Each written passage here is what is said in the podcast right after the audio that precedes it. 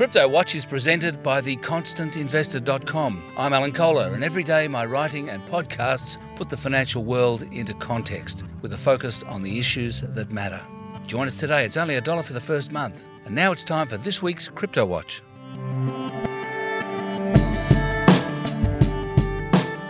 Greg Dimopoulos here with this week's interview for The Constant Investor, and today it's with James Nguyen, the co-founder and managing partner of Antihero Capital, who have launched a wholesale investment fund dedicated entirely to cryptocurrencies. But here's the kicker, they're using the help of evolutionary science and ant colonies to help make some of the decisions. Here's James Nguyen to explain more. James, you're one of the co-founders of the Antihero Capital Fund. Can you run me through, firstly, what it is and where the inspiration for it came from? Absolutely, Greg. So we're one of Australia's first investment funds that focus exclusively on investing in cryptocurrencies.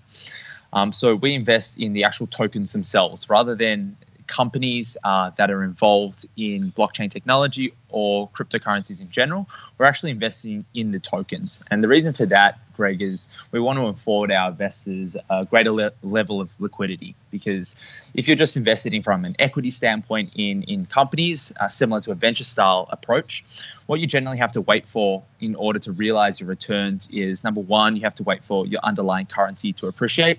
Number two, you have to wait for um, the team building the product to effectively execute. But generally speaking, if you invest in a seed or series round, you're going to have to wait for a liquidity event for your investors to realize their return. So at Antihero Capital, for us to focus exclusively on investing in cryptocurrency tokens, we're affording a greater level of liquidity for our investors. So that's a that's a high-level overview of, I guess, um, Our, our approach to investing uh, in the space. In terms of the uh, in terms of the backstory, in terms of the inspiration, what we were finding, myself and my co-founder Matt Snowden, was that over the last twelve to eighteen months, there's been a lot of enthusiasm for the cryptocurrency asset class and uh, a lot of speculation about it potentially developing into its own asset class. Um, but what we were seeing was there was a pretty significant disconnect. So a lot of investors, whether it was retail investors or wholesale investors, um, and I should also caveat with uh, our fund is is um, dedicated to only wholesale investors.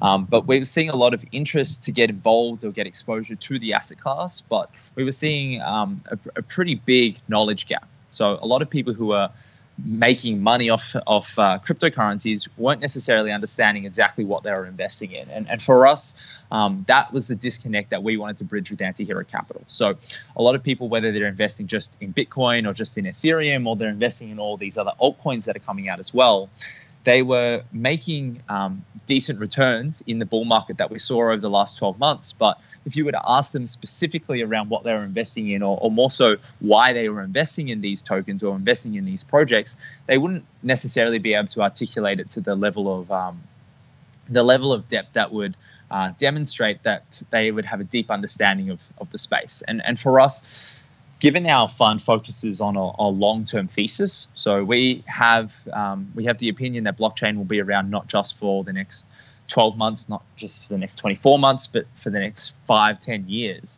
We want to really focus on investing in the sorts of tokens that are going to be around for the long term. And so when investors don't necessarily have that knowledge of um, what makes a good token, or uh, the characteristics or prerequisites for, for longevity or sustainability in this in this industry, well, we, we thought that was a really uh, a really key opportunity for us to start a fund um, exclusively dedicated around investing in cryptocurrencies through that lens. Now, you mentioned the fund is a wholesale-only fund. What's the minimum investment there, though? Yeah, absolutely, Greg. So the minimum investment's one hundred fifty thousand Australian dollars. And in terms of fees, what are they? Yep. So it's uh, the uh, two and twenty. So two percent management fee and a twenty percent um, performance fee. And are you able to enlighten us on uh, some of the investment decisions you've made in terms of which cryptocurrencies you currently hold, or maybe some of the, the top three that you hold in the fund? Yeah, sure, Greg. We, pro- we probably wouldn't uh, disclose the specifics around uh, the actual tokens that we hold. Um, But we, we, we, I can tell you in terms of the trends that we're really excited by. Um, so the, the sorts of trends that we're excited by in, in twenty eighteen um, would be decentralized exchanges. We think there's going to be a really strong appetite and a really um, strong opportunity for growth in this sector. Um, the main reason for that is there's a bit of irony around the idea that in a decentralized world with blockchain technology and cryptocurrencies, that uh, a lot of these exchanges where, whether it's retail investors, wholesale investors, or even institutions, they're investing through Uh, centralized exchanges, right? So we still have to trust in in one party to um, hold our assets. We still have to trust in one party to um, price uh, the tokens effectively as well. So there is a bit of irony there um, that the exchanges in cryptocurrency are, are centralized. So we, we think there's going to be um, a lot of appetite and a lot of growth potential in the movement towards decentralized exchanges. Um, but the other trend that we're really excited about um, in terms of our um, our fund and, and what we're looking to invest in as well is stablecoin. So we obviously hear a lot of uh, discussion around the volatility, I guess, in, in cryptocurrencies. And we, we, we get a lot of noise about uh, um, The, the, the daily fluctuations. But th the reason why there's going to be uh, essentially a need for stablecoins is that once we we start to mature and there's a lot of trading coming into the space and there's a lot more investors coming into the space, well, people are going to want to mitigate their risk to essentially exchange risk. So if they're going to want to trade altcoins, if they want to, going to um, trade in and out of positions, they're not necessarily going to want to expose themselves or open them up to to exchange risk and and whether it's a, a base currency like Bitcoin or Ethereum fluctuating in, in, in the hour that they're in and out of a position. So we think there's going to be a, a really strong demand for stablecoins. So stablecoins and decentralized exchanges are, are two trends um, or, or, or two, uh, I guess, verticals within cryptocurrencies that we're really bullish on. Now, I believe you use a form of evolutionary science to help select which cryptocurrencies you believe are going to boom and which aren't. Can you run me through that whole process? Yeah, absolutely, Greg. So um, a really interesting thing that we do at Antihero Capital is we draw the parallels between what we've seen in uh, nature, um, decentralized networks, decentralized systems in nature over hundreds of millions of years, um, and the characteristics that uh, that are playing out in, in the most successful cryptocurrencies right now.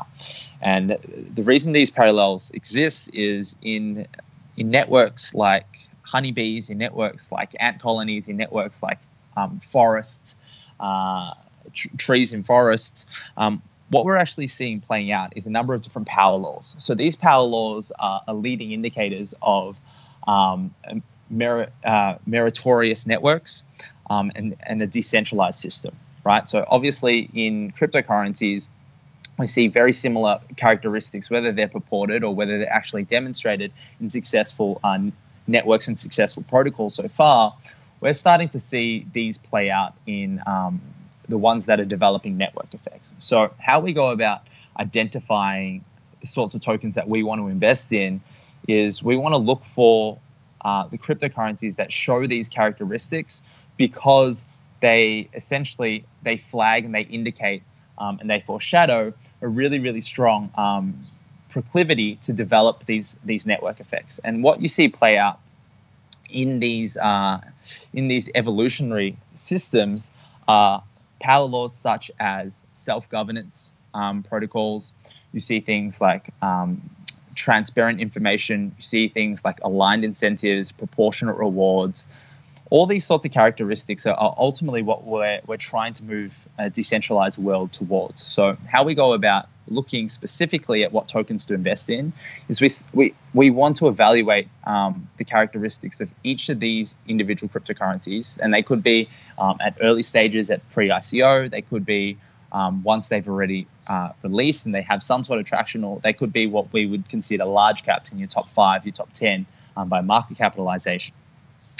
Um, so we look across the board in terms of evaluating these cryptocurrencies, but within that we want to see um, we want to see signs that um, the governance protocol um, sh shows uh, shows proportionate value uh, rewards to different agents within the cryptocurrency. We want to see um, transparent information. We want to see um, decentralization across the board. These are the sorts of things that we look for. And we take a very qualitative lens in terms of uh, specifically evaluating them, but we also couple that with a, with a quantitative approach as well.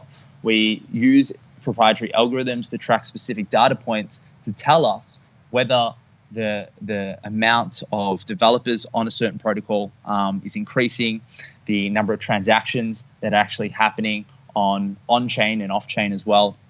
We want to look at these sorts of characteristics, and we want to match them up with what we know about evolutionary science, what we know about these decentralized networks in nature. And we essentially want to reach um, what we call either a fitness function or a confidence level um, that we think their parallels are playing out to, to a sufficient level that we're going to see network effects developing in that cryptocurrency. Now, excuse my skepticism, but I just find it hard to believe how using an ant colony can help you pick the next best cryptocurrency or the one that's going to boom. To me, it just sounds like the octopus that's going to pick who's going to win the FIFA World Cup. Can you just yeah, explain sure. that a little more for me? Yeah, no, absolutely, Greg. No, I, I can appreciate I appreciate that. Um, so the, the specifics around what excites us about evolutionary science, and there's a couple of facets to that.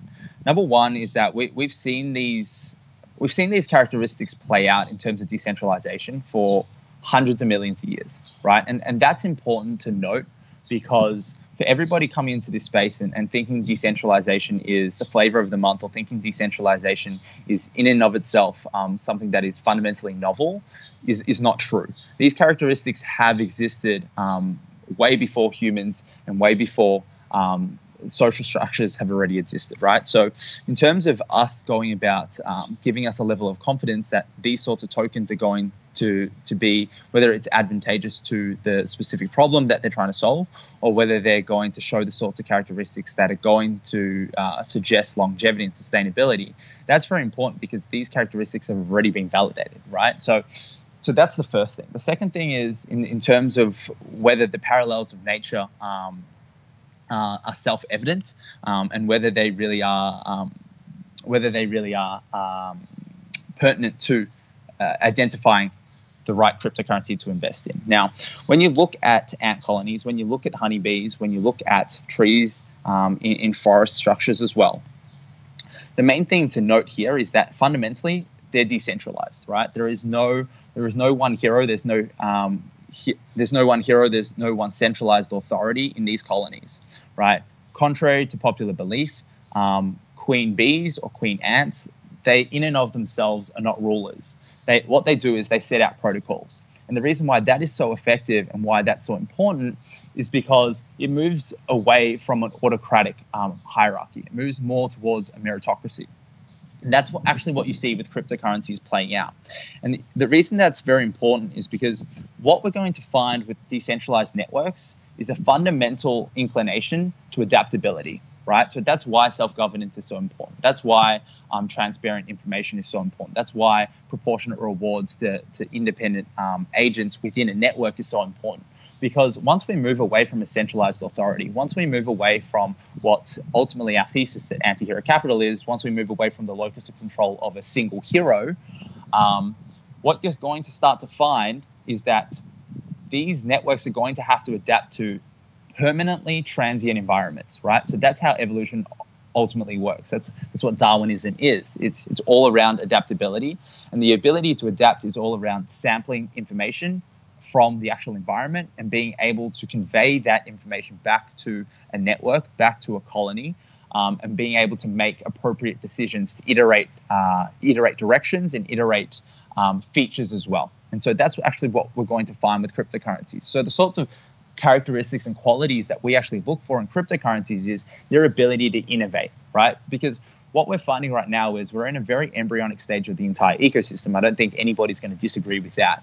And in a similar way to many people likening it to early stage startups, a lot of these cryptocurrencies are going to face um, challenges, whether they are technical challenges in terms of scalability and congestion on actual blockchains, or whether they're going to be um, more uh, qualitative challenges in terms of P R and marketing. There's going to be challenges for these cryptocurrencies as they continue to evolve. And my choice of words there is very particular, right? True. As these cryptocurrencies continue to evolve, because these are the parallels we're ultimately seeing. And for these cryptocurrencies to evolve, what they're going to have to overcome is um, is in, internal governance. They're going to have to overcome um, in, innovators' dilemma. They're going to have to overcome um, uh, fe uh, improvements to their actual feature sets, improvements to the actual characteristics of um, their product as well. And for them to do that very effectively and very efficiently, they're going to have to reach a level of consensus um, that isn't diluted, that isn't marred by emotional biases, that is not marred by um, subjectivity. And that's a very important characteristic that we see in nature. So if you look to honeybees, if you look to ants, what you actually see is because they lack prefrontal cortexes, meaning that they actually individually, they are not as intelligent as humans, but collectively they have what is called swarm intelligence. That's very pertinent, right? So the ability to overcome these challenges or innovator's dilemma can be influenced in a negative way by our humans um, in individual intelligence, right? Because we have emotion, uh, emotional biases um, and cognitive biases as well, that sometimes stands in the way of us reaching what we call at Antihero Capital a true state. So a true state is essentially a point of truth. Um, it's a point of truth where uh, where it's essentially facts, and it reaches a state where you, you know what you're looking at um, is, is truth and is not is not marred by um, biases or or diluted by anything in that regard. And that's very important to approach um, any innovator's dilemma, because it allows you to get to iterate faster and, and move more quickly um, to the next true state, which is the next point um, next point of value creation. So just lastly, in terms of the fund, is it a robo-advice fund, or is there someone, uh, an actual human, making these decisions? Yeah, so in terms of the algorithms that we use, Greg, these algorithms are used to track data points, but we ourselves, um, as the fund managers, will be making the, the final execution of, of trades. So um, it won't be algorithm-driven in terms of the actual execution of trades. And finally, do you have any closing thoughts on cryptocurrencies? For, for us at Antihero Capital, we we just really want to champion the the mission of what cryptocurrencies ultimately are all about, right? So, I, I think a lot of people can get seduced into to this industry for the sorts of returns that can be made. A lot of people can get attracted to um, to uh, I, I guess the, the the birth of a new asset class. But at the end of the day, what we're finding with cryptocurrencies, and ultimately what drew us to this industry in the first place, is a real commitment for one um, fundamental disruption, right, from legacy systems that have existed for hundreds of years.